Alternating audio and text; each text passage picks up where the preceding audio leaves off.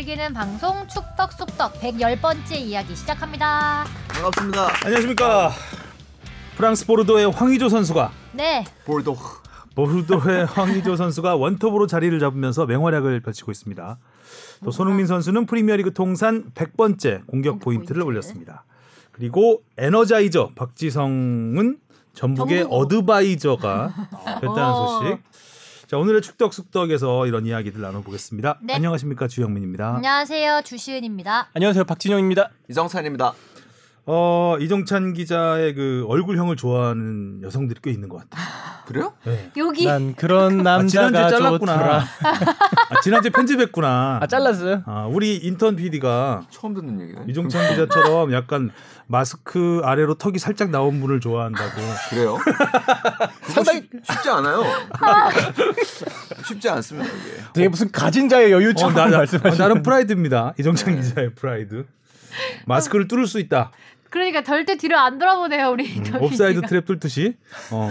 중고등학교 때 그러니까 중고등학교 같은 무엇? 송곳 같은 패스. 중국 어 송곳 같은 턱이 있어요. 네. 중고등학교 때 사실 외모 갖고 많이 놀리잖아요. 근데 그 문득 그 시간 그 때가 그립다라는 생각이 드는데 그, 저 친구 제 친구들은 저를 인사할 때 턱을 잡았어요. 아이고 김구라 씨 안 부럽네요. 김구라 씨 턱은 잘 안 잡히는 턱이에요. 그런 음. 턱은 잘 안 잡혀요. 아. 그렇지. 네, 저 같은 턱이 잘 잡혀요. 이렇게 딱. 음. 알겠습니다. 또 개성이니까요. 네, 음. 훈훈하기 시작하네요. 그렇습니다. 네. 참 시간이 빨라요. 저는 박지성 선수가 어드바이저가 됐다는 소식을 들으면서 예전에 그 19살 박지성이 태극마크를 달고 음. 처음 미사리 훈련장에서 훈련이 끝나고 인터뷰할 때 명지대 시절. 네, 명지대 1학년이었던 것 같은데 그때 정말 그 여드름 이렇게 불긋불긋 음. 나고 굉장히 왜소했어요 몸이 어. 키는 한 키는 뭐 키도 크진 않죠 음. 키는 지금보다도 작았어요 더 컸어요 거기서 음, 지금 음. 그리고 자, 아주 왜소한 선수가 와서 국가대표라고 인사를 하고 인터뷰를 하는데 어, 이런 선수가 진짜 바람 불면 날아갈 것 같은 음. 외모였거든요. 음. 근데 허정무 감독이 아 보는 눈이 있었다. 음. 음, 좋은 선구안을 보여줬는데 그때가 기억나면서 참 세월이 많이 흘렀구나. 벌써 그렇죠. 이렇게 네. 행정가로 딱 그니까요. 들어온다는 얘기를 듣고 나는 뭐 하고 있나. 나는 그때와 달라진 게 별로 없구나. 저도 마찬가지. 요새 이제 제 나이가 이제 한 20대 후반을 바라보게 되면서 선수들이 이제 20대 초중반 선수들이 막 치고 올라오잖아요. 그런 거 보면 아 저 선수들은 어디 해외 가서 뛰고 항상 막 이뽕 작가는 나이에 안 맞게 빨라요. 이- 그런 그런 거는 20대에 인식하지 못하지 않아요? 맞아요. 그러니까 제가 30대 넘어갔을 때는 그 당시는 30대가 넘어가면 노장, 은퇴를 이야기할 음. 때였거든요. 30대 선수가 많지가 않았습니다. 그래서 야 내가 벌써 노장이란 말이야? 이런 느낌이 들었는데 20대 중, 중후반에 지금 20대 초반을 얘기하고 있다는 김광석 서른쯤에 지금 얘기하고 있는 거예요. 그 가사도 보면 그러니까 서른 몇 년생인 거야 도대체? 가질 수 없는 정서거든요. 그 나이 요즘 속였어. 시대 서른. 속인 듯. 속인 듯. 자 오늘은 좀 이런저런 잡담으로 시작을 해봤습니다. 자 댓글부터 들어갈까요? 네, 어른코님이 좋은 방송 감사합니다. 저희도 감사합니다. 감사합니다. 고맙습니다. 아이먼 아니머스님이 주시은님 응원과 노브레인 얘기하실 때 말달리자라고 하셨는데 말달리자는 노브레인이 아니고 크라잉넛인데 주시은님도 하성룡 기자님처럼 사과 한번 하시죠. 아이, 아 근데 이거 이런 경우가 굉장히 많죠. 그래서 제가 그 얼마 전에 헷갈려요. 좀 스타일이 네, 비슷해서. 비슷해서 아니 근데 일단 실, 사과부터 네. 하고 가죠. 네. 죄송합니다. 거국적으로. 사과드립니다. 아니 그래서 실제로 이제 크라잉넛이 말달리자잖아요. 근데 노브레인이 말달리자를 하기도 한대요. 그러니까 워낙 신청이 많이 들어오면서 그래요? 가셔서 그냥 아, 그뭐 신청이 들어오면 하기도 하고 그런다 그러더라고요. 아, 저도 헷갈려서 노브레인은 그럼 뭐가 있지 했더니 넌 내게 반했어가 반했어. 있다고 하니까 바로 음, 알겠더라고요. 비와 노브레인이 그 박중훈 나왔던 영화 라디오 스타. 어, 라디오스타의 노, 노브레인이죠, 그거는. 네네 거기 이제 비슷해요, 하여간. 네. 매력적인 두 밴드들이죠. 음. 죄송합니다. 캐스발렘 다이쿠 님이 붉은 악마 태동과 성장, 정체를 모두 곁에서 지켜본 사람이라 그런지 참 재밌었네요. 처음엔 진짜 말 같지도 않은 클럽 축구 부심이 있었어서 응원가도 야 왜 우리 팀 응원가 갖다 쓰냐? 그거 우리가 원조야 하기도 했었고 한참 덩치가 커졌을 때는 서포터즈 그 이상의 이익단체로 변질될 위기도 있었죠. 돌이켜보면 참 잘 넘겼습니다. 화이트 엔젤스는 컨페드컵 때 프랑스에게 5대 0으로 질 때 눈치도 없이 일부러 엇박으로 응원가 부르고 그러다가 진심 테러 당할 뻔했었죠. 그게 무슨 뻘짓이었는지.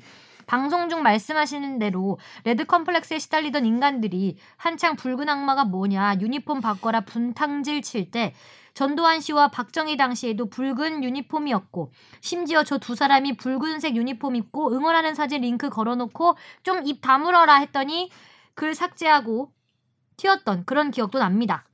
삭튀죠, 붉은- 삭튀. 네. 붉은 악마 홈페이지는 2017년 창립 20주년이었던 그 이후로는 멈춰 있네요. 20주년 기념 앨범은 한 번쯤은 들어보시길. 좋기도 좋고 뭔가 피가 끓습니다. 모두 새해 복 많이 받으세요. 음, 지난주에 제가 이 화이트 엔젤스 관련해서 네. 여기서 지금 케스 발렘 다이쿠님이 소개해 주신 어, 노래 소개할 것 같네요. 소개해 주신 이거 프랑스 컵 컴패드컵 컴패드컵 프랑스전 제가 예를 들었었는데 네.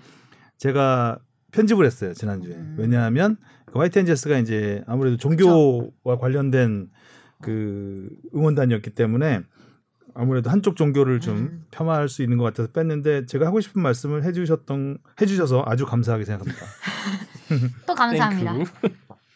혼자 직관러님이 서포터의 탄생이란 책을 보면 우리나라 K리그 서포터의 역사가 잘 나와 있습니다. 명쾌한 음. 설명 감사해요. 아, 서포터의 탄생이라는 책이 있었군요. 음, 군- 혹시 봤어요? 아, 이 책은 못 봤습니다. 근데 어. 보고 싶다는 생각은 들더라고요. 어, 저도 왜냐면 이 시기에 한창 서포터 활동을 했었어서 음, 어, 어떻게 썼을지 늘 궁금하긴 하네요. 저도 못, 못 음, 봤습니다. 이 책은 아직. 음, 다음 그다음이요? 댓글.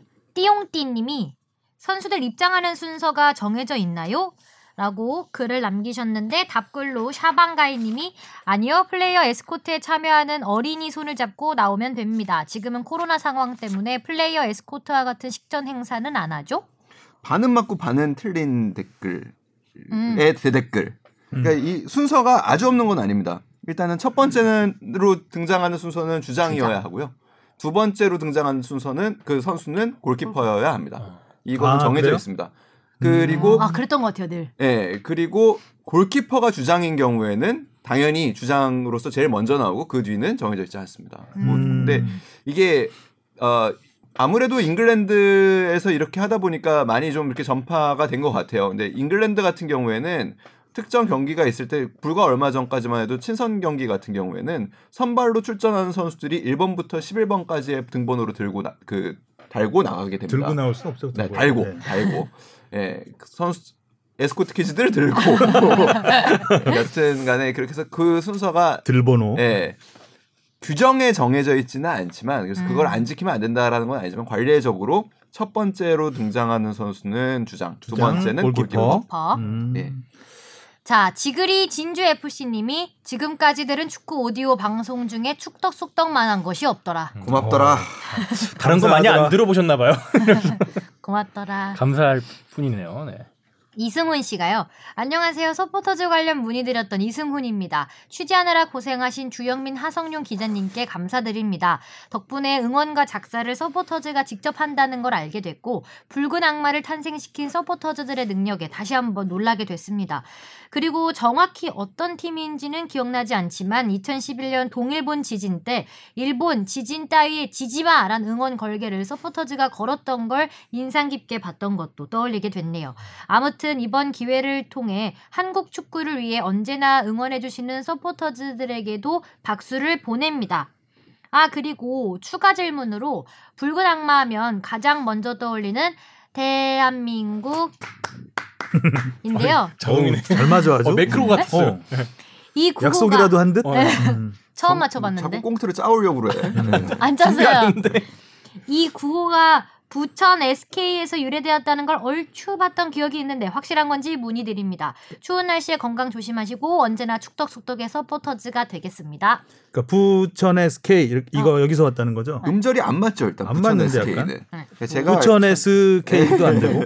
제가 알기로는 수원 삼성에서 저도 수원 삼성으로 알고 있어요. 본 걸로 어, 알고 있고요. 그러니까 기- 재미있어요. 사실은 이제 그 음절로 보면 전 세계적으로는 삼음절 응원이나 사음절 응원을 할 경우에는 정박으로 응원을 보통 많이 합니다. 음. 딱딱딱 뭐 이든지 아, 딱딱딱딱 이렇게 가- 음. 정박 응원을 많이 하는데 우리가 엇박 응원을 하죠. 그러니까 대가 길고 한민국이 한민국? 짧죠. 그거 은근 제일 처음에 나왔을 때 못하는 사람 꽤 있었어요. 꽤 있죠. 어, 박치고. 맞아 맞아 못 박치들. 맞히는 네. 사람 저희 어머니가 그걸 정말 못하셨거든요. 어머니 디스 네. 아우 이런- 때 고생. 아, 네. 혼나려고. 그렇습니다. 그래서 아무튼 제가 알기로는 수원 삼성, 그러니까 당시에 이제 대부분의 이제 붉은 악마는 뭐 지난주 방송에서 많이 나왔지만 각 서포터 연합에서 사실상 출발하기 때문에 구단에서 잘 나가던 것들을 많이 갖고 왔죠. 음. 그렇죠. 좋은 건 하여간 2002년 월드컵을 계기로 이 응원 문화가 정말 그렇죠. 어, 세계적인 문화가 됐어요. 꽃을 피웠다 음. 자 댓글은 여기까지 하겠고요. 네. 축덕다방에 주문하신 라떼 나왔습니다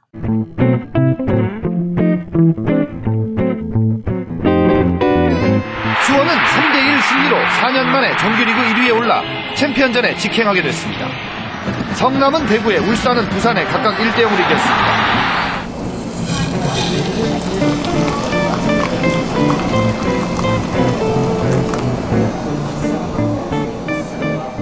오늘 인트로 음악만 듣고는 오늘 라떼가 뭔지는 모르겠죠. 음. 약간 뽕작가 날탕으로 만든 느낌. 음. 찾는다고 고생했습니다 나를. 고생은 퀴즈죠. 했다는데요 고생하고 맞춰보는 결, 결과는 재미. 날탕이었다는 느낌. 걸렸나? 네, 수원이 어, 챔피언전에 나가겠다는 소식 들으셨고요. 이때 이때가 2008년입니다. 2008년에 있었던 일인데 어, 일단 어떤 주문이었는지 네. 읽어주시죠. 원팀 리더십 책 보유자님이 보내주셨는데요. 라떼는 마리아로 K리그 역대 만호골 에피소드를 추천합니다. 연맹이 K리그 만호골을 앞두고 이를 기념하기 위해서 대대적인 이벤트와 홍보도 열심히 준비했으나 그 만호골을 김태형 선수가 기록한 자책골 때문에 분위기를 띄우면 연맹과 언론이 갑분싸됐던 기억이 있는데요. 지금 생각해도 조금 우픈 것 같아요. 이거 에피소드를 한번 다뤄주세요. 아주 좋은 라떼 주문이었던 음. 것 같아요. 저도 뭐 얼핏 기억은 나는 데 어, 사실 좀 흐지부지 된 면이 있습니다. 흐지부지 되죠 정말. 어, 됐어요. 말 그대로 흐지부지. 만호골 만호골 하다가 어 어떻게 됐지? 누가 네. 넣었지? 만호골인데. 약간 뭐 어, 이거 누가 당첨됐지? 뭐 이런 케이스가 있어서 다시 찾아보니까 어, 만호골 기록은 많지 않습니다. 많지 않은데 짧지만 좀 재미있는 내용이어서 네. 자 2008년 어, 10월입니다. K리그가 통산 만호골을 앞두고 이벤트를 하는데 이벤트 이름이 만만한 이벤트입니다. 오. 만자를 넣은 거죠. 만만한 이벤트. 그래서 만호골의 주인공 맞추기 아, 하나 있고 그 다음에 1만 호로 삼행시 짓기 1만 원 네, 삼행시. 이두 가지 아, 이벤트를. 합니다. 재밌다. 경품은 당시 삼성 하우젠 K리그였거든요. 네. 그래서 하우젠, 하우젠? 버블 드럼 세탁기. 오. 노브레인에 드럼을 드리는 건 아니고요. 그다음에 하우젠 아삭 칸칸칸 김치 냉장고.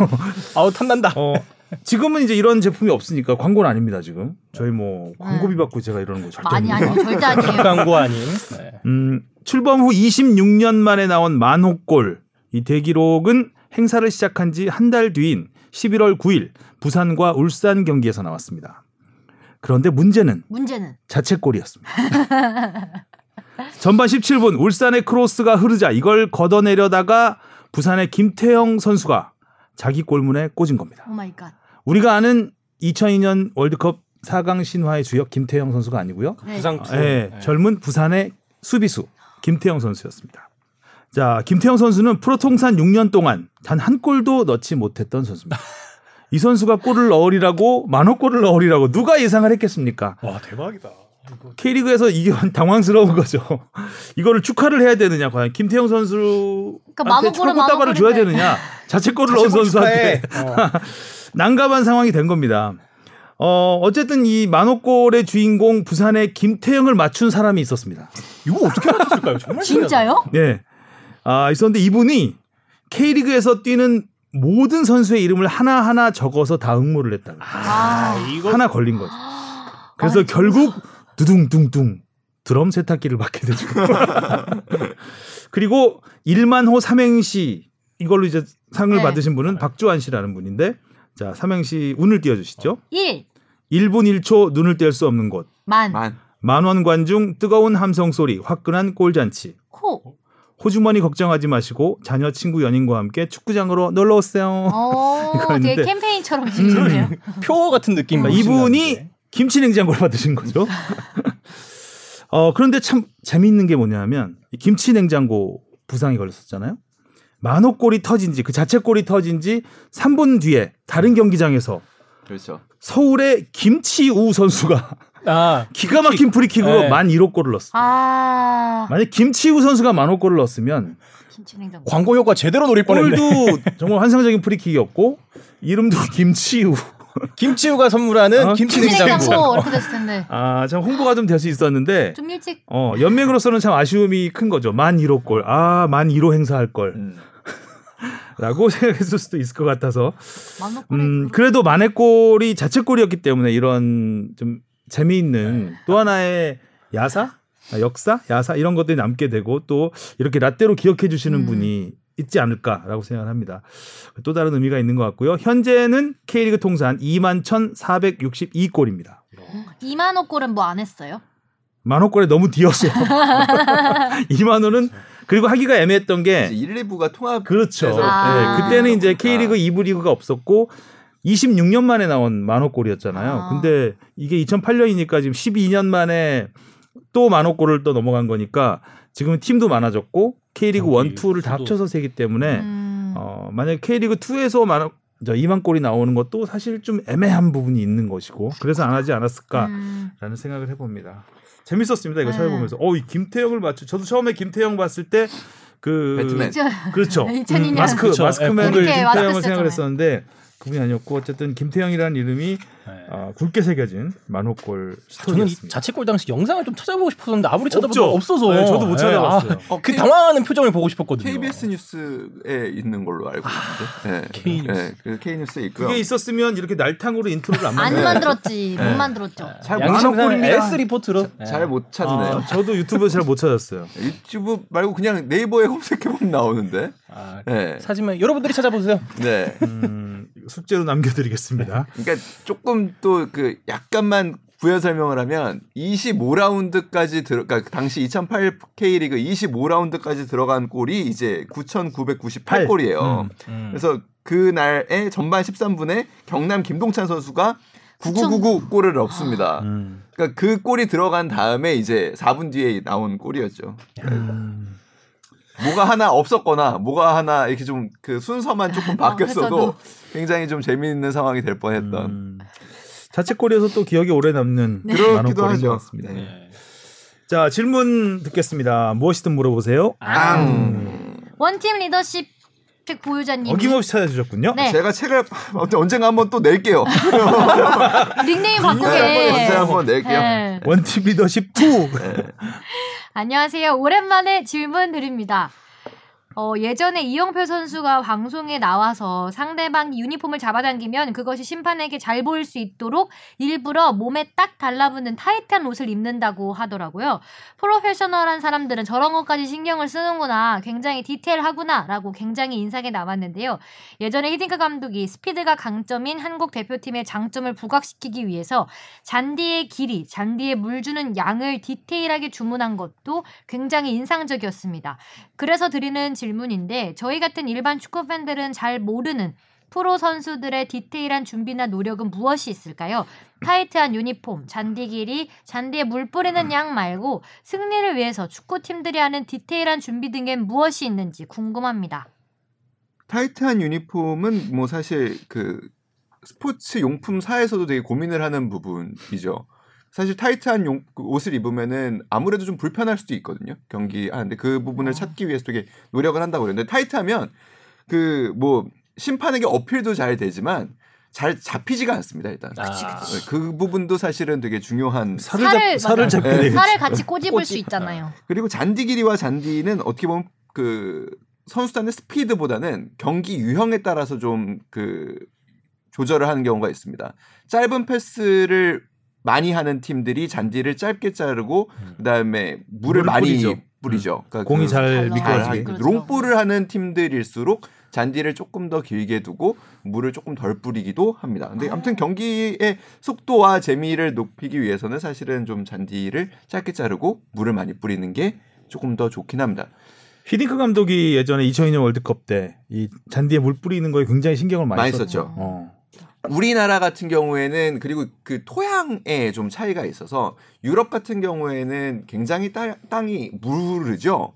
그렇기 때문에 기본적으로 토양이 습기를 굉장히 많이 갖고 있습니다. 그러니까 우리나라처럼 그러니까 우리나라에서 사실 무릎으로 그 슬라이딩 하는 세리머니 하는 선수들 그렇게 많지 않잖아요. 그렇죠. 없죠. 거의 외국에 건데. 만드는. 이게 손흥민 선수가 이렇게 많이 하는 그 무릎 슬라이딩 무릎으로 하다가 부상당한 선수도 많 있었어요. 이게 예전에. 그게 그런 의미입니다. 그러니까 그 불투익스 땅 찍어갖고 어, 맞아. 그때 그랬었잖아요. 펑 뛰죠 네. 이렇게 네. 그리고 그 태클 같은 거 우리나라에서 잘못하면은 잔디가 그대로 이렇게 아, 일어나는. 경우도 네. 있습니다. 맞아요. 그래서 딱딱하죠 좀. 네 우리가 땅이 굉장히 토양이 좀 딱딱한 예전에 제 기억에 포항에 샤샤 선 샤샤라는 선수가 한번또 왔었는데 그 K리그 데뷔골 넣고 덤블링 세리머니 하다가 무릎 나가가지고 아. 어, 한번 바로 교체된 적이 있었습니다. 그래서 그런 거는 이제 각 팀마다 사실 좀 요런 거에 민감하게 아, 조정을 하는 팀들도 있고 어 구단에 따라서 경기장의 길이가 사실 그 범주가 정해져 있지 어떤 몇 딱, 미터로 딱 그렇죠. 정해져 있지 네. 않거든요. 음, 음, 그쵸. 그래서 그 부분을 조율하기도 합니다. 상대에 아. 따라서 라인을 약간씩 아, 아 라인을 좀 수정할 수가 아. 있어요. 할수 어. 있습니다. 근데 그게 뭐 예를 들어서 95에서 100m 사이 이러면은 네네네네. 뭐 90, 100으로 할 수도 있고 95로 할 수도 있는 거잖아요. 그러니까 그래서 사실 선수들이 요즘에는 근데 그렇게들까지는 안 하는데 그래서 사, 실 경기장마다 일단은 길이가 조금씩 좀 다르고요. 그래서 선수들이 몸 풀 때 보면은 몇 스텝에 가는지 정도를 사실 선수들이 경기장에 좀 외우는 편이죠. 아. 내가 여기에 있다면 골대까지의 거리는 어느 정도일 것이다라고 자연스럽게 알 수 있도록 음. 그런 것들도 조금 있고요. 요즘은 과학이 발전해서 과학과 관련된 것들이 많아요. 선수들 이렇게 자기 관리하는 부분에서 예를 들면 어 손흥민 선수는 잠자는 시간을 굉장히 일정하게 유지하면서 많이 음. 가져가려고 노력을 하는 많이 편이죠. 자죠. 음. 그래서 보통은 9시, 10시 정도에 자서 다음 날 아침 8시까지 잔다고 보통은 하니까 굉장히 많이 자는 거고 어 달리는 루틴 같은 것도 딱 정해서 그래서 경기 다음 날에는 손흥민 선수 같은 경우에는 그 box to box라고 하죠. 그러니까 중앙선을 두고 이쪽 박스에서 이쪽 박스까지 자기 본인이 초시계를 갖고 다니면서 음. 자기가 정한 속도로 딱 달려서 그 어. 루틴을 정 그리한다고 해요. 뭐 그런 것도 있고 뭐 요즘에는 또 먹는 것들도 엄청 다들 많이 신경 쓰죠. 그래서 프리미어리그 일부 구단에서는 선수들 먹는 걸 통제하는 구단도 있습니다. 그러니까 일부러 본인들이 아예 직접 재배를 해서 유기농으로. 선수들 식단을 관리하는 경우도 있고 뭐. 그렇습니다. 음. 다음 질문요. 네, 가끔 축구 뉴스 보면 너무 신기한 게 있는데요. 기사들을 보면 저런 거 어떻게 찾았지? 저게 기록으로 남아있나 싶은 기록들이 기사로 나오는 경우가 간혹 있습니다. 예를 들면 작년 11월 A매치 카타르전에서 황희찬 선수가 16초 만에 득점을 했는데 이 기록이 한국 대표팀 최단 기록이라고 하더라고요. 보통 축구는 기록을 초 단위까지는 잘 안 하는 걸로 알고 있거든요. 초 단위로 한다고 하더라도 지금까지 한국 대표팀이 A매치를 한 게 얼만데 그런 걸 바로 찾을 수 있나 싶더라고요. 대표팀 기록이 축협에 데이터베이스화 되어 있어서 그래서 기자들은 1980년대 이후 A매치 뭐 이런 식으로 상세 조건을 검색하면 다 검색이 되는 건가요? 그리고 국내가 아닌 프리미어리그 같은 경우도 손흥민이 4골 넣었던 맨유전 이후에 각종 기록들이 기사에서 언급이 되더라고요. 프리미어리그 해트트릭은 아시아인으로서 카가와 신지 이후 두 번째이고 네 골은 아시아인 최초이다. 이건 어떻게 아는 건가요? 이것도 상세 검색에 아시아인 최초 세 골, 네 골 이렇게 상세 검색 조건을 넣어서 알아보는 기자님들만의 사이트가 있는 건가요? 궁금합니다. 아무래도 이 질문 아, 원팀 리더십 보유자님이 주신 거구나. 네. 왠지 나는 그 어린 학생이 하는 질문 같은 느낌이 들었습니다. 아 이거는 일근이가 그래서 그런 거. 이거 굉장히 아. 재밌어요. 이건 뭐냐면 이게 그 카타르전이잖아요. 저희 SBS 중계 네. 했잖아요. 음. 그날 제가 야근이었어요. 어. 야근이었는데 딱 16초 만에 골이 들어갔잖아요. 골 들어가자마자 축구협회에서 연락이 옵니다. 문자가 옵니다. 네. 띠링. 그 제가 야근인 걸 알고 있겠어. 한국 축구 역대 최단 네. 단, 어. 최단 시간 골. 아, 그게 전에 저한테 연락 온 게 아, 이 기자님 그 SBS에서 중계하셨으니까 이거 혹시 몇 초인지 확인되나요? 라고 연락이 왔어요. 축구협회에서. 축구협회에서 아. 네, 몇 협회에서. 초에 했냐고. 네, 네. 아, 예, 홍보팀장이 전화가 옵니다. 다시 돌려봐야 지금. 네, 그래서 제가 바로 그날 아. 그날 야근 편집자가 남일 그 편집 기자였는데 남일 선배한테 연락을 합니다. 음. 협회에서 연락 왔습니다. 이거 그 선배가 하시는 게 공식 기록이 됩니다. 어, 어. 기록을 만지는 사람들이 어. 여기 있었네요. 기록이 됩니다. 정확하게 해주세요. 그랬더니 야 이거 부담스러운데. 야 부담스러워. 그리고 야 16초 컷까지 30 프레임. 그리고 심지어 이. 경기 직후에 저희가 나이트라인 뉴스에서 이 리포트를 다뤄야 되기 때문에 야 리포트도 해야 돼. 지금 편집해야 되는데 지금 그걸 어떻게 선배 일단 프레임 수까지 한번 재주, 재주세요. 그래서 나와 나왔던 게 그렇게 해서 나온 게 16초입니다. 아. 맞아 그때 너무 골을 빨리 넣어서 그 좌상단의 맞아. 그 시간대도 안 나왔던 것 같아요. 네, 그래서 몰랐던. 저희가 측정한 그 사실은 저, 제일 정확하게 얘기하면은 어, 우리 SBS 남일 편집 기자가 사실 측정한 16초 그리고 그 지분이 정확- 있었네요. 저 정확하게는 15초의 프레임 수까지 계산을 해서 드렸었는데 음. 그렇게까지는 하지 않았고 어, 그리고 또 하나는 축구협회 홈페이지에 보면 어, 기록실이라는 네. 곳이 있습니다. 그래서 기록실에 보면은 역대 A 매치 최단 시간이 2018년 8월 1일 당시에는 그 중 그를 기점으로 정리가 돼 있었던 자료가 있어서 그래서 여기 이렇게 왔어요. 아 이걸로 난리인데 중계 시간이 지금 올라가기 전이라 다들 초를 모르는 것 같아요. 믿을 건 SBS 뿐 이라고 그 당시에 이제 신뢰의 네, SBS. 네, 그래서 왔습니다. 그래서 저희가 최단이라는 거를 확인 을 음. 해드렸던 아. 좀약 올릴 수 있었네. 그럼 네. 상황은 뭐 전반 그럴까요? 끝나고 알려드릴게요. 뭐 네. 이랬을 때. 네, 그래서 좀만 기다려 보세요. 정확하게는 휘슬 불리는 순간부터 골라인 통과까지 15초 20프레임이었습니다. 당시 저희가 아. 쟀을 때. 네, 그래서 진짜 빨리 넣긴 했다. 그런 일이 있었고 뭐 이렇게 음. 이런 거를 찾는 사이트는 없고 연맹과 저도 기록을 굉장히 좀 좋아하는 찾는 거 좋아하는 편인데 이런 분들이 연맹과 협회에 독보적인 분들이 한 분씩 계십니다. 그러니까 축구협회에는 지금 심판실장하고 계시는 송기룡 실장이 아, 그렇죠. 어마어마한 음. 그 기억력과 이런 어. 기록에 대한 매니아. 축구뿐만 아니라 그러니까 7, 80년대 한국 스포츠 전체 올림픽 아. 돌아다니는 백과사전. 네, 그렇죠. 아. 복싱, 뭐 유도 이런 거 있잖아요. 당시 뭐 그 국가대표를 체급별로 다 기억할 정도로 와. 네. 굉장히 많은 아 그걸 따로 기록한 게 아니라 그냥 머릿속에 네. 있는 아니 그러니까 그래서 이분은 그거를 그러니까 축구협회에 계시면서 이런 기록들을 찾아서 그 정리하시는데 굉장히 큰 열정을 바. 예, 음. 열정을 바치셨어요. 그래서 뭐 최근에 지난번 라떼 때도 라떼가 아니었나요? 그 줄문 때도 나왔었는데 뭐 센츄리 클럽 추가 음. 가입하고 뭐 음. 이런 것들을 주도하시는 그렇죠. 지금 협회에서 역할을 하고 그리고 뭐 계시고. 70년대 뭐 선수 잘 연락 안 되는 선수 요즘 네. 뭐 해요? 그럼 아 어디 당구장에 뭐 이런 그렇죠, 약간 그렇죠, 그런 그렇죠, 소소한 그렇죠. 사가시네요, 정보들. 어. 그래서 뭐 예를 들면 아시안컵 우리가 1회, 2회 우승팀이잖아요. 음. 그 당시에 뭐 됐던 뭐 트로피가 어디에 어느 수장고 같은 데에 묻혀 있대더라. 그럼 그런 거 발굴하시고 음. 발굴까지. 예. 그리고 예전에 이제 뭐 축구계 인디애나 존스 그런 그러게요. 분이시죠. 어. 그러니까 그런 역할을 하고 계시고 프로축구 연맹에는 또 한상우 씨, 한상우 팀장이 또 그런 기, 기록에 굉장히 열정을 갖고 어, 스토리를 어, 만드는데 우리 이정찬 기자가 있습니다. 많이 소개하네요. 남일 네. 편집자부터 해서. 네. 네. 이 그런 등장 인물들이 분들이 새로웠어요. 제가 참고로 잠깐 말씀을 드리면 사실 이 기록이라는 게 정확하게 데이터베이스화 된 게 얼마 안 됐죠. 음. 사실은 뭐 2010년 이후라고 봐야 되지 않을까 싶은데 거의 2002년 월드컵이 계기가 되긴 했죠. 물론 어, 그 전에는 이제 기록이 정확성보다는 통일성이었습니다. 이제 딱 가면 현장에 가면 이제 기자들이 있잖아요. 현장에 있는 기자들이 통일을 합니다. 그렇죠. 그렇죠. 어, 이거 전반 음. 5분으로 하자. 음. 5분 6분 애매한 이 정확판서 안 나오 안 나오던 막 90년대 막 이럴 때는 이런 정확판 시계가 죽었다. 그러면은 기자들이 시계 딱 보고 어 이건 7분으로 하자. 그러면 거꾸로. 7분이 되는 거고. 그러니까 이건 이- 홍보팀에서 정리 한번 해줘. 그리고 저 프리킥 아 저 27m로 하자. 그럼 27m가 되는 겁니다.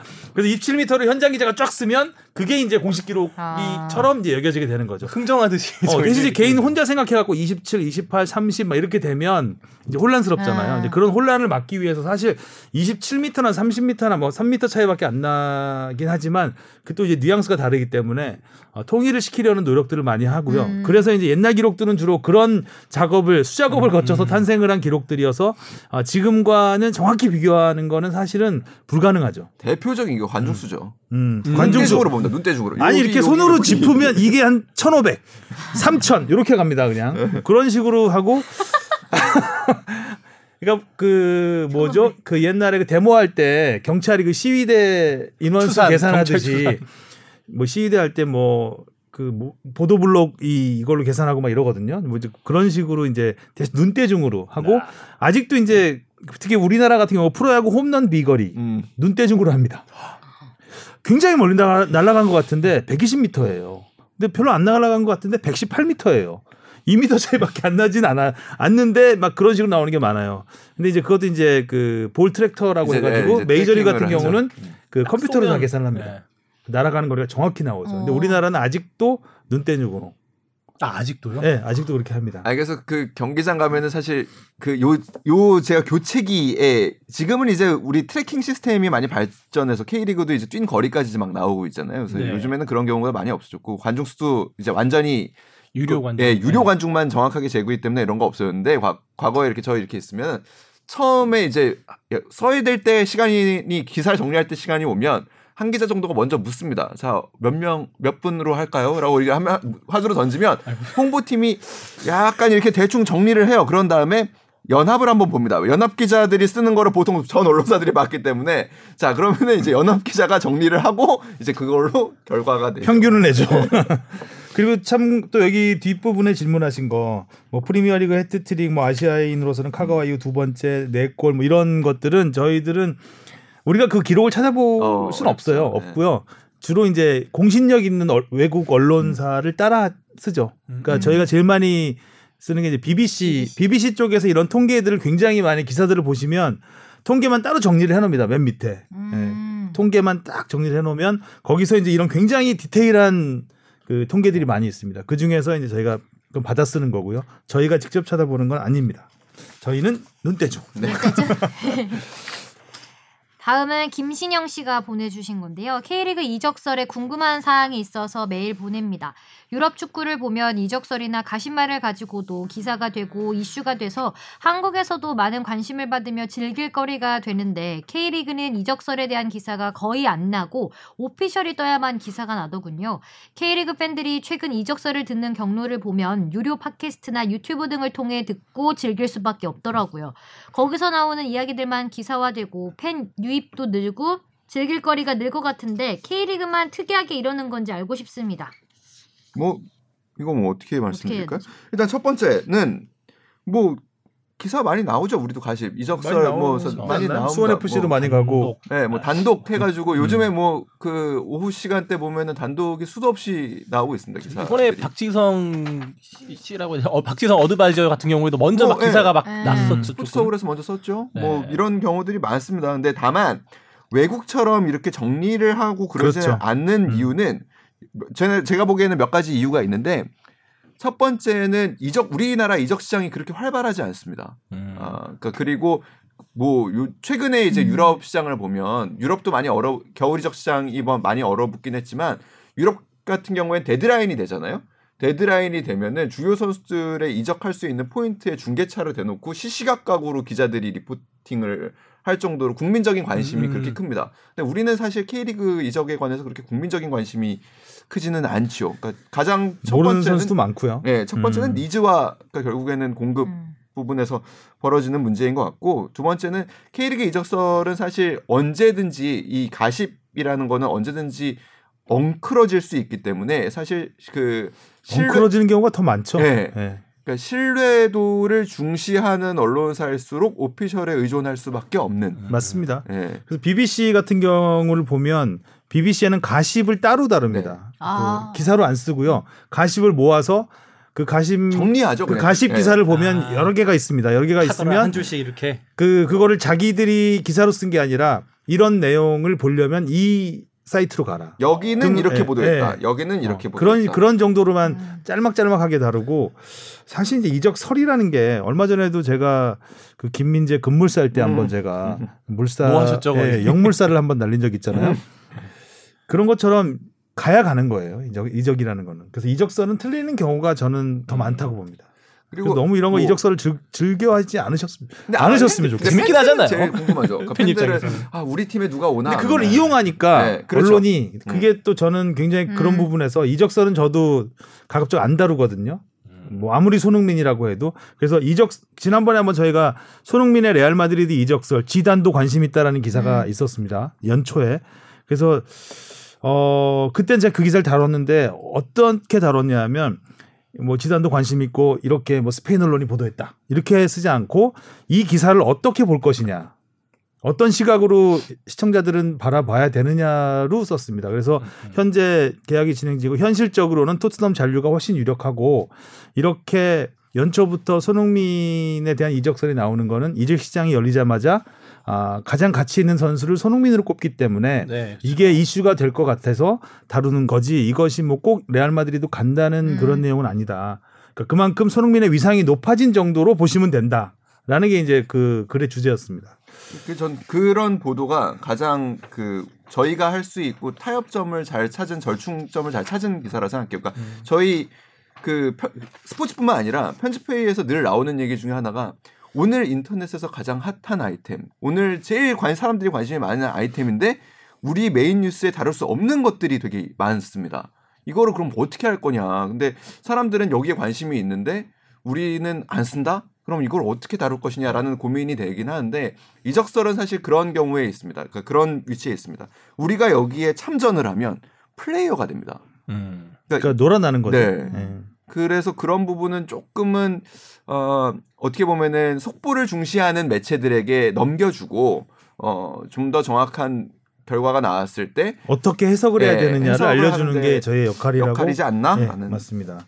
혹시 그런 건 없을까요? 약간 K리그는 좀 다른 뭐 유럽에 비해서는 시장이 좁아서 막 누가 정보를 흘렸는지 출처를 알 수 있으니까 막 그 기자가 아니 흘렸다더라. 많이 대충 나오죠. 예, 음. 그래서 좀 꺼리기도. 하나요? 그러니까 커뮤니티 보면은 그런 그, 그 정리된 글들 굉장히 많이 나오잖아요. 뭐 네. 누구는 어디에 있대더라, 누구는 어디에 있대더라. 뭐 이동준 선수 같은 경우도 대표적인데 이동준 선수가 그 최근에 이제 저희 울산 홍명보 감독 취임식 때 울산 후연장에 버젓이 훈련을 하고 있습니다. 아직 오피셜은 안 떴습니다. 어, 기자들은 다 압니다. 여기서 뛰고 있다라는 걸. 음. 근데 쓰는 언론도 있고 안 쓰는 언론도 있고 뭐 그렇습니다. 그러니까 아. 결국에 어, 일부러 정보를 흘리는 경우도 있습니다. 에이전트들이. 그러니까 뭔가 협상이 막바지에서 잘 진행되고자 않을 때 뭐 이렇게 좀 그 커뮤니티의 여론들을 이용하려고 하는 경우도 있고 말씀하신 유료 팟캐스트나 유튜브 같은 데서 이런 썰 풀어드리는 음, 데가. 많잖아요. 어, 굉장한 민원 창구 역할을 하고 있습니다. 음. 그 손흥민 선수 같은 경우도 뭐 에이전트에서 흘린다는 얘기도 있고 그렇죠. 뭐 네, 김민재 막 선수도 그랬고요. 음. 네. 약간 몸값 협상에 좀 음. 유리한 고지를 잡기 위해서. 자 질문은 여기까지 보겠습니다. 네.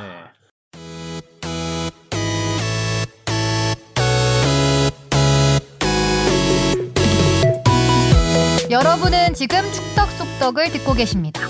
잊지 말고 하트 꾹. 오늘의 이슈. 자 우리 뽕 작가가 제목을 어떻게 달았나요? 아유. 이때까지 왜 측면으로 쓰셨죠? 조? 오. 오늘 날탕 많아요 날탕. 쓰셨죠? 깊은 고민을 한 제목은 아닙니다. 쓰셨죠. 어 약간 이거 중독성 있는 듯- 있는데죠? 있는데요? 있는데요? 이거 보통 이제 대학생 처음에 오리엔테이션 같은 맞아. 조 이름 적을 때 뭐, 맞아 맞아. 황이죠, 어, 황이죠. 황이죠. 황이죠. 시키지 말아줘. 사줘. 뭐 이런 거. 아. 그때 많이 나오는 건데. 자 추억이다. 황영, 황영 조도 있었고요. 수준, 수준이 딱 해피 캠퍼스 수준이었던 걸로. 자 시즌 3호 골을 터뜨렸습니다. 최근 원톱으로 뛴세 경기에서 두 네. 골에 도움 한 개.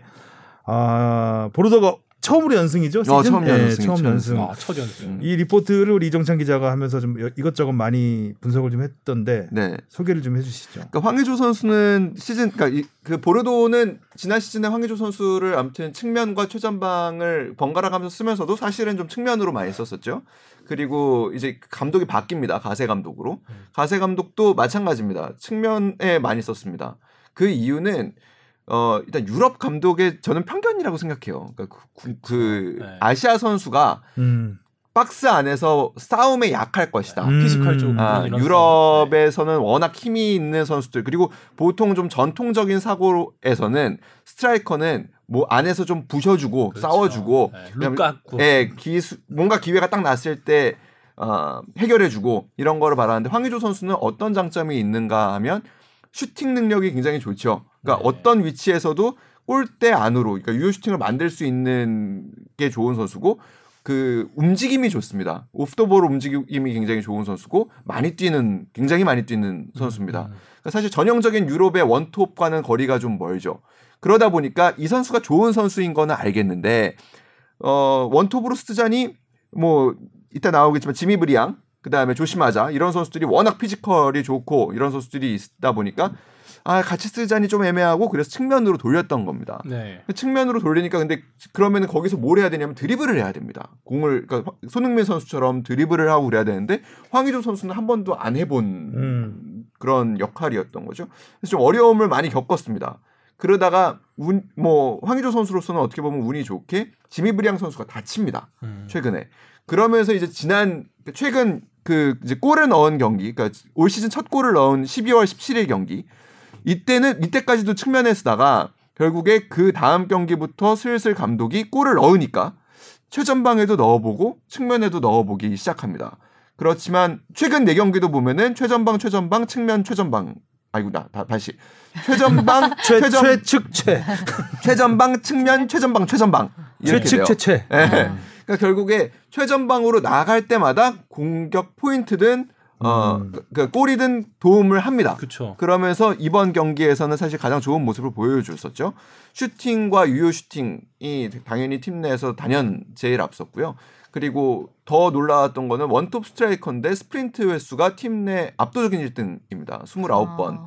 그러니까 한 3분에 한 번꼴로는 스프린트를 한 건데 거의 line breaker가 됐더라고요. 네. 어, 스타일이 그 측면을 좀 쓰다 보니까 그런 게 네, 좋죠. 음. 좀그 측면에서 보여주는 그 장점들이 중앙에서 맞아요, 나타나는 맞아요. 게 있어요. 음. 그러니까 과거 김승대 선수가 사실 좀 음, 측면과 라인 최전방으로 그렇죠, 갈때 네. 그리고 또 그 김승대 선수가 전형적인 그 false nine이라고 하죠 가짜 9번 그러니까 가짜 스트라이커 역할을 하는데 황의조 선수가 사실 지금 공이 없는 상황에서의 그런 움직임들이 굉장히 좋아졌고 그러니까 황의조 선수의 가장 큰 장점하면은 과거에는 슈팅 능력 그냥 그 상대 선수를 등지고 돌아서는 능력 음. 이런 것들이었는데 이번 경기에 사실 가장 돋보였던 거는 위치 선정 능력이었거든요.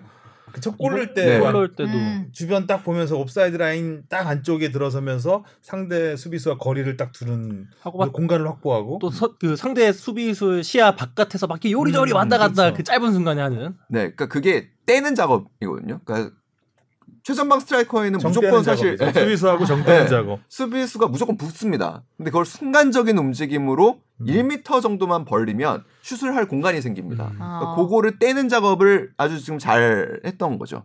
반면에 그 측면에서의 단점이 중앙에서 뭐 보이는 게 있었어요. 공을 접어요, 자꾸. 음, 예전에는 바로바로 바로 바로 때렸는데 쳤는데 공을 이번에도 사실 한 골은 좀 아쉬운 게 아쉬운 게. 있었죠. 두 골 두 골이 아쉬워. 두, 그렇죠. 두 정면 정도. 근데 거기서 공을. 좀 끌더라고요. 끌- 바로 끌면서 이제 슈팅 타이밍을 놓치면서 네. 골키퍼한테 막히는. 원래 바로 때렸는데 그러니까 그러니까요. 황의조 선수의 그게 가- 가장 큰 음. 장점이었는데 그건 좀 저도 좀 아쉽더라고요. 왜 그랬지? 음. 음. 측면에서 약간 버릇이 그렇게 든 거죠. 네. 음. 접는 버릇. 접는 버릇. 펴야 되는데. 네. 그래서 아무튼 감독의 표현도 되게 인상적이었죠. 그 근데 맥가이버 칼 모르세요? 맥가이버 칼 아, 저, 저는 당연히 당연히 알면 안 되는 건가? 주 앞에 맥가이버 칼 몰라요? 맥가이버 자... 맥가이버 어디 자체를 맥가이버 거야. 뭐 빠빠빠빠 몇 년생이니, 너? 너 누구냐? 쟤는 어떻게 나된 거지? 모르겠어. 쟤는- 이 사람들은 지금 맛이 간 것 같은.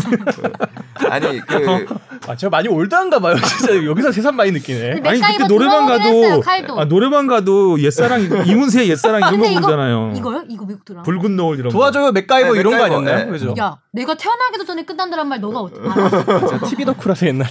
그러니까 가세 감독이 황의조 선수에 대한 평가를 하면서 그런 표현을 했어요. 그러니까 스위스 네, 군용 칼. 칼이다. 음. 아, 그러니까 그, 쓰- 그 용, 그렇게 이야기한 이유는 뭐냐면 최전방에서도 잘하고 어, 그, 최, 그 맥가이버 칼이라고 우리가 흔히 알고 있는 그 스위스 군용 칼은 16종 다용도의 상징이잖아요. 그거 그렇죠. 하나만 갖고 있으면은 아, 아, 아. 어떠한 상황에서도 드라이버도 되고 예, 가위도 예. 되고 예. 뭐 보니까 원툴이 아닌. 그러니까 사실 음. 멀티 능력을 와인도 따고. 뭐 그렇죠, 그렇죠. 못, 못도 받고 그러네. 네. 만능이네요, 만능. 만능. 예, 그죠. 예. 그래서 그런 용도로 쓴 표현이죠. 엄청 비싸요. 좋은 거는 스위스 칼. 네. 아, 그래요? 네. 막상 사놓고 쓸 일 없는 거 아니에요? 최저 22,950원. 아, 그거는 이제 좀 최최 단 용도를 테고 정말 용도 많은 거는 두께가 정말 뭐 한 20cm 가까이 되는 것도 있고 그러니까 그 등반가들 이거 하나 있으면 생존에 큰 지장이 어. 없는. 그렇죠. 음. 어.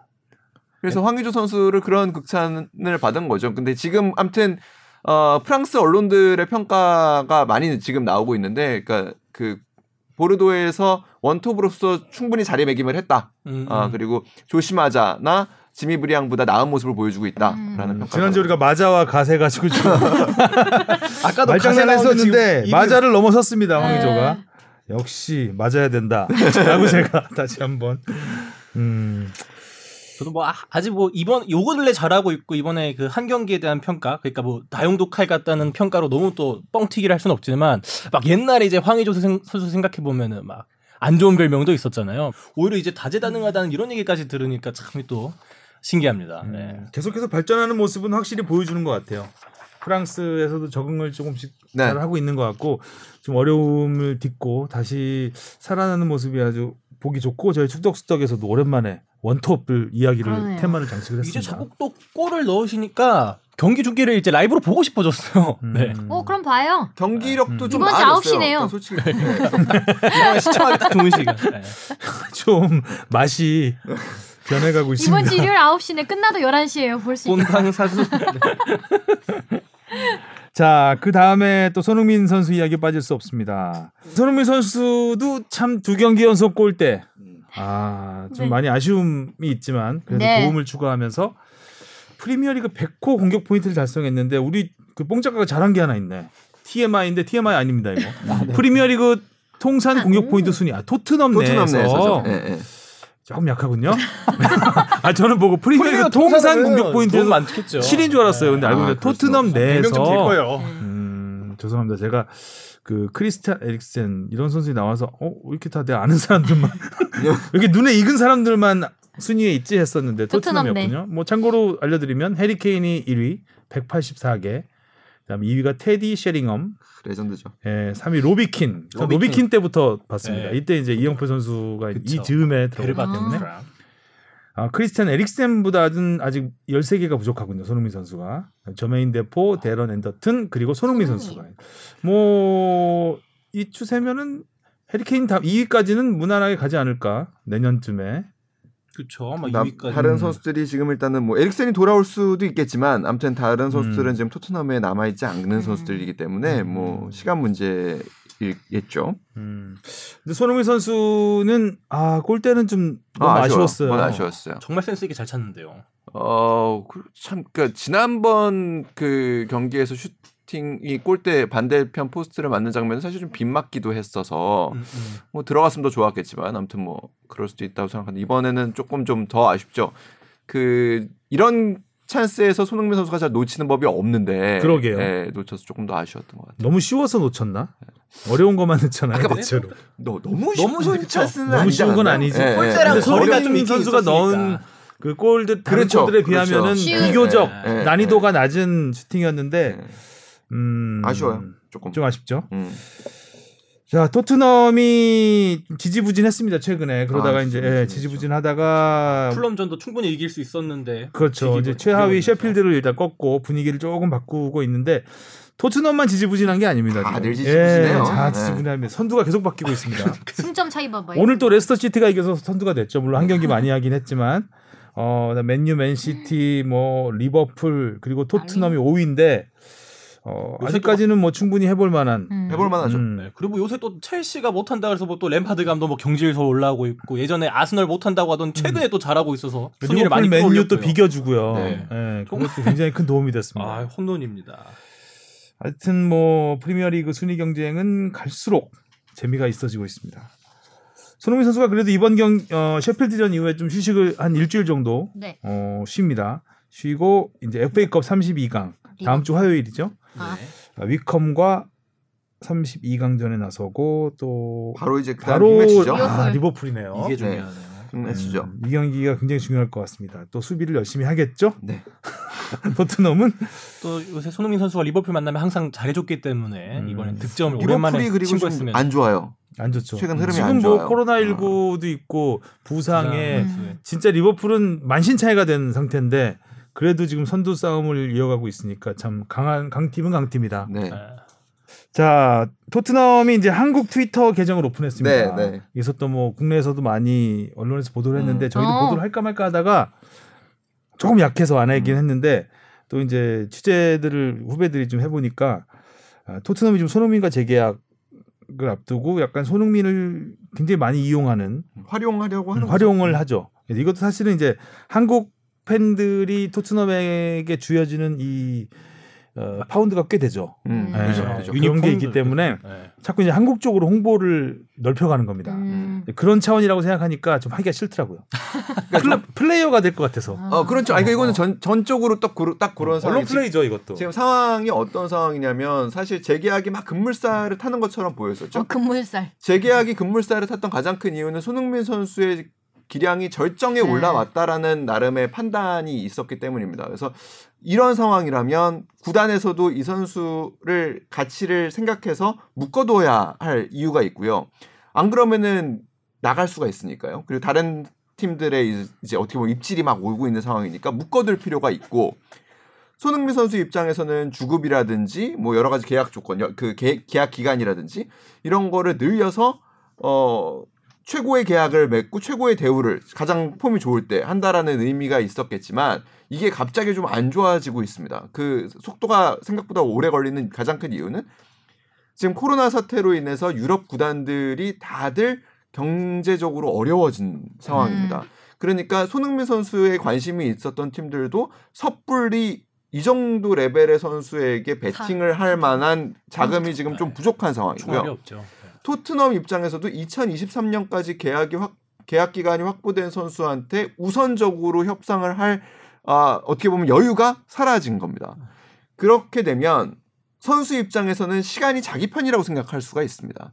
2023년 6월까지 계약 기간이기 때문에 내년 여름이 되면 그 다음부터는 자유로운 협상이 가능해지고 시간이 완전히 자기 편이 되고 칼자루를 쥐게 되는 상황이 되거든요. 그러니까 2022년 여름까지 이 정도의 기량을 유지하는데 최선을 다하겠다. 그리고 어, 재계약에는 크게 조바심을 내지 않겠다라는 걸로 스탠스를 지금 현재는 좀 바꾼 것으로 알고 있습니다. 음. 그 상황에서 토트넘 같은 경우에는 말씀하신 대로 한국 관, 그 우리 토트넘 다큐를 봐도 알 수 있고 토트넘 유튜브 채널 같은 데를 봐도 알 수 있지만 손흥민 경기 그리고 과거에는 이제 경기 보면은 늘 태극기가 막 네. 나붙었었죠. 그러니까 이 런던으로 손흥민 선수를 보기 위해 여행을 가는 우리나라 축구 팬들 그리고 관심을 갖고 있는 축구 팬들로 하- 인한 수익이 굉장히 컸거든요. 토트넘 구단에서 유니폼 판매량이 가장 많은 선수가 단연 손흥민 선수입니다. 음. 그러니까 아시아 시장도 갖고 있고 그래서 뭐 아시아 투어도 도는 거고요. 그러니까 그런 거를 감안했을 때 어, 토트넘 입장에서는 이 선수를 어떻게든 활용해서 글로벌 스폰서를 또 유치를 해서 이 위기를 돌파해 보고 싶은 생각이 있는 겁니다. 음. 그렇기 때문에 지금 뭐 최근에 그 이제 우리 네이버 TV와 주선을 해- 해서 진행한 그런 인터뷰 음, 같은 음. 것도 하는 거고 아. 어 그리고 최근에 뭐 이런 한국어 트위터 계정도 열고 이런 것들이 사실은 그런 마케팅 마케팅. 일환이라고 봐야겠죠. 그렇죠. 손흥민 선수는 좀 더 기다려 봐야 될 것 같습니다. 1월까지죠 이적 시장이. 이적 시장은 1월까지 음, 예. 일단 뭐 이적은 쉽지 않을 것 같고. 예. 음. 가능성 일단 뭐-. 또 토트넘이 또 웬만한 이적료에 쉽게 보낼 그것도 상황은 아닌 것이고 하여튼 시간이 해결할 문제 같습니다. 자 다음 이슈 포커스는 네. 제목 참 막, 막, 막 썼네요 제목을. 이거는 뭐 음. 그 정성이 보이지 아, 않아요. 제목이 아닌데요. 네. 이영표, 박지성, 2002 스타들의 행정과 변신. 이 보도 자료죠 보도 자료. 보도 자료도 보도 이렇게 안 자료도. 이렇게는 안 아. 이렇게 쓰면 웃겨. 얘는 어떻게 홍보팀에 들어왔지 이럴 겁니다 저희가. 차라리 아까 쓰셨죠 황희조가 제일 낫다. 점점 후져지고 음. 있어요 제목이 뒤로 가서. 지성이면 감천 뭐 이런 게 들어가는 게 낫네요 차라리. 지성이 아. 명감처럼. 자 박지성 얼굴. 자, 박지성과 이영표 선수가 K리그로 돌아왔습니다. 음. 어 이영표 선 이영표가 먼저 이제 강원 FC 대표이사 역대 최연소 사장. 얘의 자극을 받은 박지성은 어드바이저. 어, 최연소 어드바이 어드바이저라는 이 직책이 있었는지 상- 몰랐습니다. 만들어낸 것 같아요 이번에. 음. 버드와이저는 알아도 어드바이저는 제가 좀 그러니까 사실 우리가 어드바이저라고 하면은 그 제일 많이 쓰는 표현은 고문입니다. 네. 고문. 그렇죠. 고문 그런 역할이겠죠. 근데 이제 우리 사회에서 근데 또 고문은 퇴역하신 분들이 그러니까 사실상 좀 어르신. 명예 그러니까 이름만 걸어놓는 그런 예, 느낌이에요. 예. 그러니까 실질적인 역할을 하지 않고 그냥 참고할 때 고자잖아요. 네네. 근데 좀 그러니까 뭔가 시- 실무에서 멀어진 네, 느낌이 일단 들어서 느낌이 그런지 들어서 예. 그런 거라고 아. 생각해요. 그래서 좀 음. 어드바이저라는 약간 젊은 느낌을 또 강조하려고 한 것 같기도 하고요. 그러니까 전략 전략 기획실장 이런 거 하면 또 이천수 떠오르고 이러니까 네. 사실은 그런 그 비슷하지 않을까 직- 예, 싶어요. 직책이 예. 가장 비슷. 뭔가 팀의 그 팀 뭐 경기력뿐만 아니라 경기 외적인 부분까지 어떤 전략에 그 관여를 할수 있는 그래서 이제 전북에서도 뭐 홍보를 이렇게 하는 것 같고요. 또 기자회견까지 하는 것 같고. 음. 근데 좀 저는 뭐 지켜봐야겠지만 롤을 분명하게 정해주는 게 나았다라는 생각이 들어요. 그러니까 음. 그 박지성 선수가 박지성 이제 어드바이저가 그 행정에 첫 발을 뗀 게 아닙니다. 사실 그 전에 대한축구협회에서도 유소년 본부장을 음. 맡았었죠. 뭐 짧게 했죠. 네, 짧게 했죠. 그러면서 뭐 아무튼 뭐 미하일 지금 현재 기술위원장을 모셔오기 도 했었고, 근데 그때도 마찬가지거든요. 그러니까 뭔가 롤이 명확하지 않다 보니까 애매해지는 음. 부분이 좀 있어요. 그래서 그런 부분이 뭐 앞으로 정립을 해 나가겠지만 구단에 이미 다른 사람들이 다 하고 있는 일들이긴 하거든요. 그래서 좀 롤이 음. 명확해지면 조금 더 낫지 않을까라는 생각. 명확할 거라고 저는 봐요. 그러지 않으면 박지성 선수가 올 음, 리가 없고. 예, 뭔가 자기가 아, 여기서 역할을 할 수 있다라고 생각하니까 음. 받아들였겠죠. 음.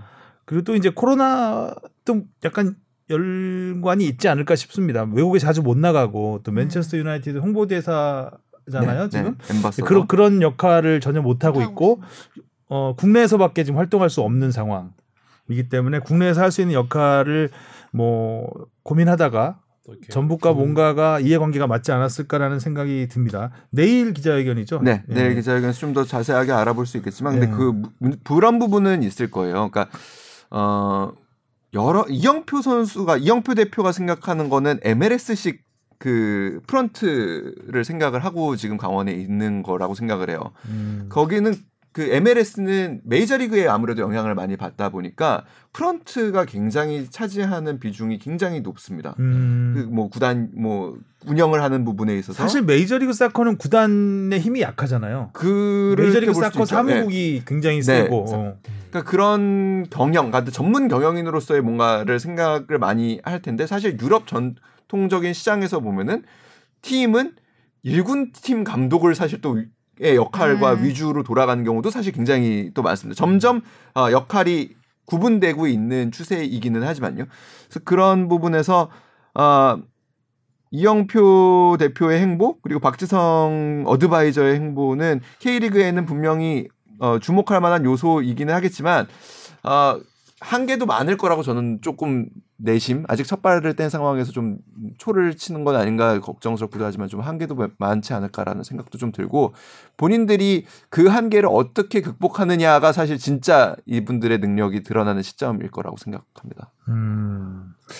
그렇습니다. 이영표 대표이사 된 다음에 그 공격적으로 좀 영입 트레이드도 네. 좀 하고 큰 있고 손이에요. 음. 김대원 선수가 간 거는 의외이고 좀 놀라웠습니다. 네. 대구의 대- 마스코트. 예, 대구의 조광래 대표이사가 예전에 에- 안양일지 감독 시절에 그렇죠. 예, 사제지간이었기 때문에 어 반면에 이제 대구는 손실이 좀 크겠죠. 음, 크죠. 음, 근데 또. 이근호 선수를 또 영입했더라고요. 어, 맞아요. 재밌어요. 네. 그리고 또 자기 애- 그 조광래 감독이 대표팀 시절에 굉장히 아꼈던 이용래 선수가 이제 또 태국에서 돌아왔고 뭐 이런 음. 대구도 되게 제, 가 보기에는 박기동 좀, 선수도 갔고 네, 흥미롭긴 합니다. 포항이 1588 다 떠나고 음. 아, 다 떠났죠. 어, 신진호 선수가 돌아온 게 아 눈에 띄고 팔라시오스 남지 않았나요? 네, 팔라시. 네, 팔라시오스 남았네. 158 나갔습니다. 158. 158 나오고 네. 8 하나 남았네요. 8 하나 남았습니다. 팔아 아, 한 아, 팔- 이번에 한또 팔로 화제가 되는 게 수원 FC가 엄청나게 공격적인 영입 거의 뭐 수원 FC 아, 이 정도면은 예. 우승 경쟁하려고 하는 것 같아요. 네, 많이. 영입한 와. 선수들로만 베스트 11을 짤수 있을 정도의 그렇죠. 네. 우리 김승 영입을 선- 했습니다. 네. 제일 돋보이는 선수는 아무래도 그냥 이영재 무릴로 예, 무릴로 음. 전북에서 아무튼 좋은 모습을 그래도 보여줬다고 봐야 될 것 같고 수원 이영, 예, 이영재 선수 같은 경우에는 그래도 국가대표에도 승선한 벤투호에도 승선한 선수기 때문에 음. 뭐 충분히 그 능력을 발휘할 수 있겠죠. 거고. 예. 그 안병준 선수 K리그 2 어, 득점왕에 네. 안병준 선수가 오늘 어, 어디로 갔죠? 안병준 선수는 이제 원래 부산으로 가- 갔죠. 부산. 강원으로 갈 가능성이 굉장히 높았었는데 강원에서 근데 뭐 medical 예, 테스트에서 예, 안 예, 됐다고 예, 예. 하고 오늘 기사 보니까 아까 오전에 부산 보니까 예. 부산으로 예. 갔다는 소식 또 2부 리그로 갔습니다. 1부 리그로 음. 올려놓고 네. 올리는 재미가 쏠쏠한 것 같아요. 킹메이커죠. 그 맛을 못 버리고 다시 2부 리그로 안병준 선수 1부 리그에서 좀 어떤 활약을 할지 굉장히 궁금했고 어, 기대가 컸는데 예. 조금 아쉽습니다. 저도 좀 아무튼 뭐 아직. 오피셜이 뜨진 않은 것 같은데. 아 그래요? 예, 일단 기사만 네. 봐서 네. 안병준 선수를 원하는 팀들이 좀 있다고 해요. 음, 음, 아직은 설 수준일 수도 있고 음. 틀릴 수도 있습니다. 사과하겠습니다. 틀리면 네. 다음 주에. 자 오늘 이야기는 여기까지 하면 될 것 같습니다. 아, 오늘 인턴 PD는 최다희 씨였고요. 네. 편집 잘 해주실 거라고 믿고 있습니다. 어 선배 약간 지금 이거 그거 같았어요. 그 배철수 음악 캠프 맨 마지막에. 마지막에 보면은 뭐 PD는 광고 아, 듣겠습니다. 그- PD는 누구 작가의 배, 뭐 그거 맞아, 딱다 느낌이었어요. 해주잖아요. 그러니까 알겠습니다. 자 수고하셨습니다. 다음 주에 뵙겠습니다. 다음 주에 만나요. 네 고맙습니다. 반갑습니다. 어? 반갑습니다. 다시 만나요. 자 이거 살려주시고.